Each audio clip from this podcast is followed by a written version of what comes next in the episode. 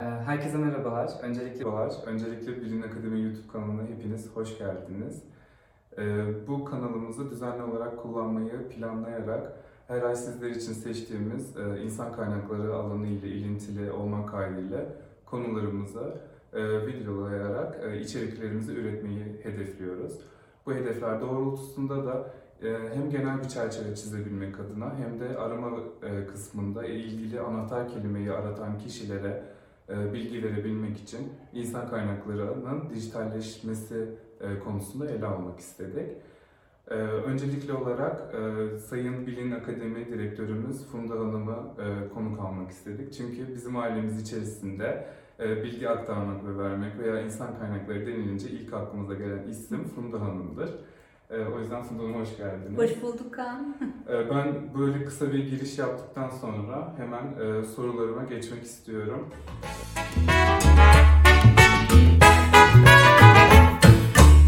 Son dönemde artan teknolojik değişimlere istinaden insan kaynakları alanında da büyük değişimler yaşanmakta. Hatta bazı rapor ve araştırmalara göre şirketlerin yöneticilerinin yaklaşık %50'si insan kaynaklarının dijitalleştirilmesinin bir must olduğunu düşünmekteler. Ee, Peki Funda Hanım, sizce bu e, gerçekten bir ihtiyaç mıdır insan kaynaklarının dijitalleştirilmesi şirketler için e, bir zorunluluk mu sizce? Ee, Kaan teşekkür ederim öncelikle. Hakikaten e, Bilin Akademi ve Bilin Yazılımı olarak YouTube kanalımızı biraz daha zenginleştirmek istiyoruz. Onu da söylediğin için teşekkürler. Ee, insan kaynakları, çalışan davranışları, teknolojiyle ilgili yapabildiğimiz kadarıyla e, videolar koymak istiyoruz. Hem müşterilerimizi hem kullanıcılarımızı bilgilendirmek istiyoruz. Ee, şeye geldiğimizde evet insan kaynakları teknolojileri e, artık hani must veya zorunlu falan değil hani o geçti gitti. Ee, şu anda dijitalleşmemiş olan şirketler için bile e, san- sanırım sancılı bir dönem. E, çünkü gerçekten e, artık hani bundan sonra dijitalleşelim falan değil geç kaldık diye panik olmaları gerekiyor bana kalırsa. E, evet e, dijitalleşme gerçekten çok önemli E, ve yani olabildiğince eğer hani kalabalık gruplara e, hitap eden bir e, insan kaynaklarıysa mutlaka dijitalleşmiş olması gerekiyordu. Peki bu e, dijitalleşmenin şirket stratejileriyle arasındaki bağlantıyı nasıl yorumluyorsunuz? Ee, şöyle söyleyeyim, hani strateji derken aslına bakarsan biz insan kaynakları süreçlerini e, stratejilerle hep eşleştiriyoruz. Çünkü şeyi düşün, çok basit bir şekilde şöyle anlatayım. Mesela taksiye biniyorsun, açtın kapıyı bindin. Bindin, bir süre ses- sonra ses çıkarmadığında taksi şoförü ne der sana? Nereye gidiyoruz der değil mi? Aynı bu şekilde insan kaynaklarının da aslında yönetime demesi lazım ki nereye gidiyoruz? İşte o stratejiler nereye gittiğimizi söyleyen şeyler. Şimdi bir taksi şoförü sana neden nereye gidiyoruz der. Hani ona göre yol belirleyecek değil mi? Benzini yetiyor mu yetmiyor mu bakacak. Çok uzak bir yol söylerse ne yapacaksın? Oraya gidene kadar mesela benzini yetenek olarak düşünelim. Oraya gidene kadar benzinim yetecek mi? Yani elimdeki yetenekler yetecek mi? Oraya kadar ne kadar benzine ihtiyacım var? E sonra ne yapacak? Dönecek kendi deposu ne kadar? Hani ne kadar benzinim var? Yani ne yapacak İK'da? O zaman kendine dönüp benim elimdeki yetenekler neler? Onlara bakacak ve aradaki farkı nasıl kapatacağım? Yani gidip bir benzinciden benzin alacak mıyım, almayacak mıyım? Yani aslında çok basit hayatımızda yaptığımız bu tür hani günlük işlerimizde bile yaptığımız bir şey. Ee, insan kaynaklarının da e, dijitalleşsin ya da dijitalleşmesi mutlaka ihtiyacı olan bir şey. Stratejileri bilmesi, yönetimden bu bilgileri alıp elindeki yetenekleri e, o vizyonuna uygun şekilde geliştirmesi gerekir. E, Peki bu stratejiler o zaman insan kaynaklarının dijitalleşmesiyle bağlantılıysa e, tüm e, işe alım süreçleri de dahil Evet, adaylar üzerinde de bir etkisi bulunuyor. evet, evet.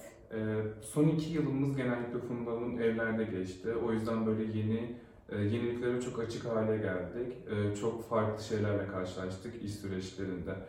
Ee, Peki insan kaynaklarının dijitalleşmesinde e, bu süreç etkili oldu mu? Ee, Ne gibi artılarını gördük mesela? Siz bir bu alanda çalışan birisi olarak e, zorluklar yaşadınız mı? Ne gibi veya kolaylıklarla karşılaştınız? Ya aslında şöyle bizim hep konuşup da düşündüğümüz şey hani gelecekte olacağını düşündüğümüz şey bir anda 2020 yılında Mart ayında oluverdi.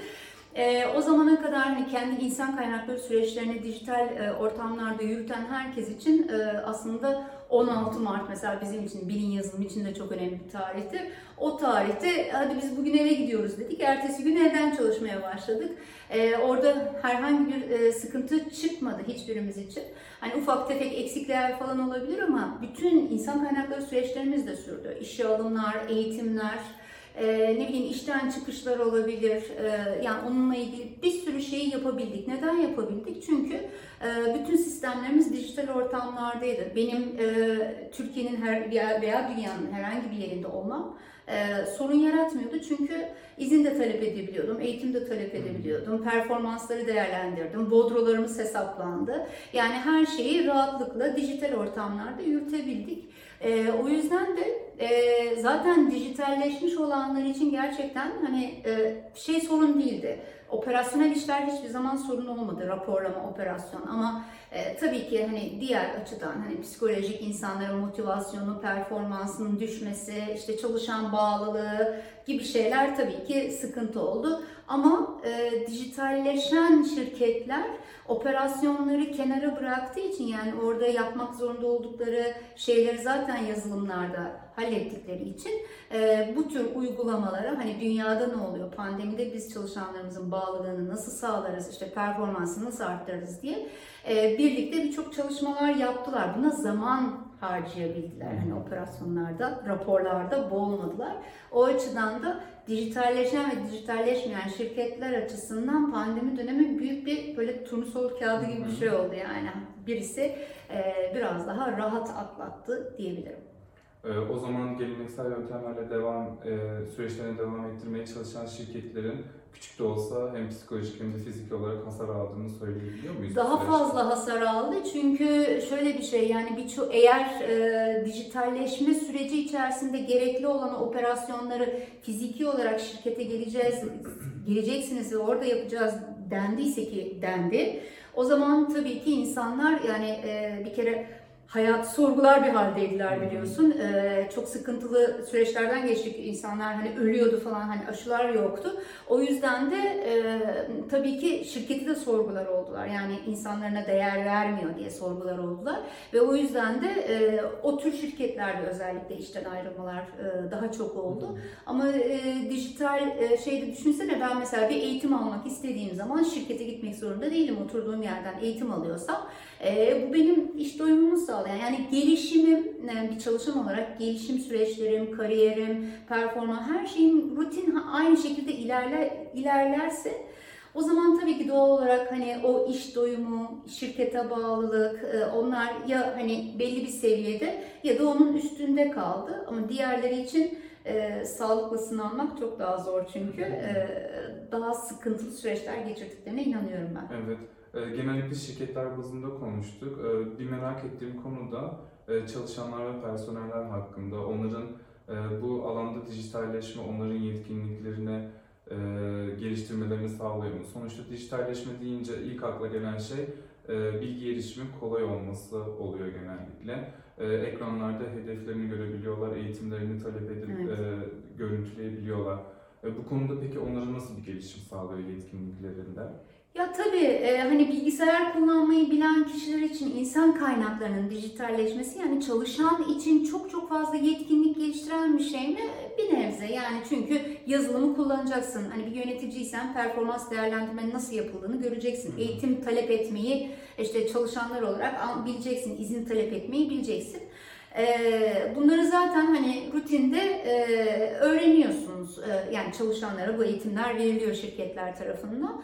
E, ama hani çok böyle üstün derecede bir hani dijital yaka dediğimiz bizim hani biraz daha farklı bir e, yeteneğe, yetkinliğe gerek yok. Ama insan kaynakları tarafına gelirsen insan kaynaklarının tabii ki e, proje bilgisiyle beraber biraz da yazılımların nasıl çalıştığını, o süreçlerin nasıl ilerlediğini bilmesi gerekiyor ki o projeler daha hızlı ilerlesin. Tabii insan kaynakları süreçleriyle beraber. Ee, böylece hani e, insan kaynaklarında çalışanların biraz daha e, dijital yetkinliklerinin artması gerekiyordu. O çok hızlı oldu bu Hı hı. son iki senedir. Hani o biraz daha yavaş yavaş olur diye düşünüyorduk. O da çok hızlı oldu. Çünkü hakikaten her şeyi e, bilgisayar başında yapmak zorunda kaldılar. Özellikle işe alımları yani yüz yüze mülakata çok alışkın kişiler için online mülakat muhtemelen acı verici olmuştur diye düşünüyorum. E, o yüzden de e, şeye bakarsan eğer e, yetkinlik olarak bakarsan dijital e, yetkinliklerin artması evet İK için önemli. Ama çalışana ne faydası var? Çalışana şöyle, İK her zaman onu söylüyorum. Dijitalleştiği sürece operasyonlarını e, bir takım yazılımlarda takip edebildiği sürece, bilgiye çok hızlı ulaşabildiği sürece, anlık rapor alabildiği sürece e, zaten zamanının çoğunu operasyonda değil de bir takım stratejik daha yetenekleri geliştirmek, onları bulmak, elde tutmak gibi bir takım başka şeylere harcayacağı için doğal olarak e, insanların da hani şirket içerisinde o çalışanların da yeteneklerinin geliştirilmesinde daha fazla zaman harcayacak. Daha çok uygulamalar yapacaklar. Daha çok proje geliştirecekler. Böylece e, ne bileyim içerideki bağlılığı, işte e, iş doyumunu arttırabilecekler. Yani o açıdan bence insan kaynaklarının dijitalleşmesi e, çalışanlar için farklı bir motivasyon ve iş doyumu getiriyor.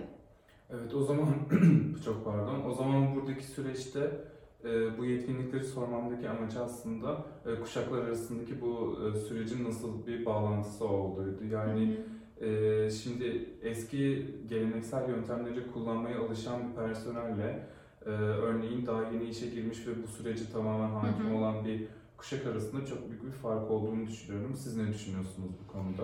Ya şöyle söyleyeyim aslında hani kuşak olarak ayırmak birazcık şey olacak. Çünkü yani yeni nesil dediğimiz kişilerde de hani Y kuşağı, Z kuşağı her neyse onlarda da e, teknolojiyle arasına mesafe koyanlar var. Ee, burada e, teknolojiyle arasına mesafe koymamak Instagram, Facebook veya Twitter kullanmak demek değil. Ee, orası başka bir konu. Çünkü orayı herkes kullanabilsin, basit olsun diye yapılmış e, platformlar. Ama bu taraftan baktığında bir e, proje bazında bir insan kaynakları süreçlerini işte ilerletmek, e, orada e, bilgi, o bilgileri kullanmak, o bilgileri nasıl kullanacağını sonra öğrenmek gibi şeylere baktığımızda başka bir şey- yerlere gidiyor aslında olay. O yüzden de e, kuşak değil de daha çok bu konuyla ilgili biraz motivasyon gerekiyor. E, mesela ben, ben bana bakarsan ben X kuşağıyım. Biz e, iş iş başvurusu yaptığımda ben üniversiteden mezun olduğumda e, bankaların güvenlik görevlileri böyle kapının önündeydi. Orada iş formları vardı. Onları alırdınız, doldururdunuz, güvenlik görevlisine verirdiniz. Artık o yukarı çıkarıyor mu insan kaynakları? O zaman personel müdürlüğüne gidiyor mu, gitmiyor mu bilmiyorsunuz. Ve düşünün oraya yazdığınız şey telefon, cep telefonu falan da yok. internet yok. E, ev telefonunu yazıyorsunuz. Artık hani evde misin, değil misin, bakkala mı gittin, tatile mi gittin, yani ya da ne bileyim telefonu annen açtı, yanlış bilgimi aldı bilmiyorsun.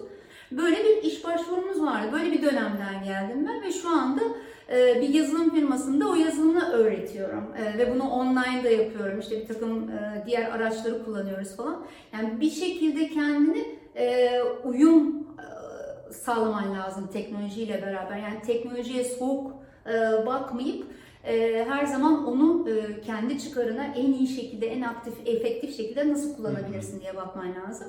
O yüzden de e, bundan sonrası için de her zaman şey diyorum yani e, teknolojiyi kullandığınız sürece var olacaksınız artık. Yapay zeka meselesine geliyor ama konu.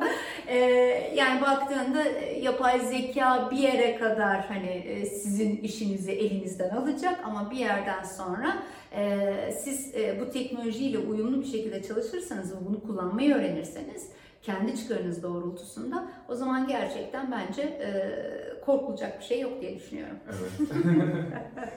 Benim bugün size sormak istediğim sorular bu kadardı. Ee, videoyu eğer buraya kadar izlediyseniz e, çok teşekkür ederiz.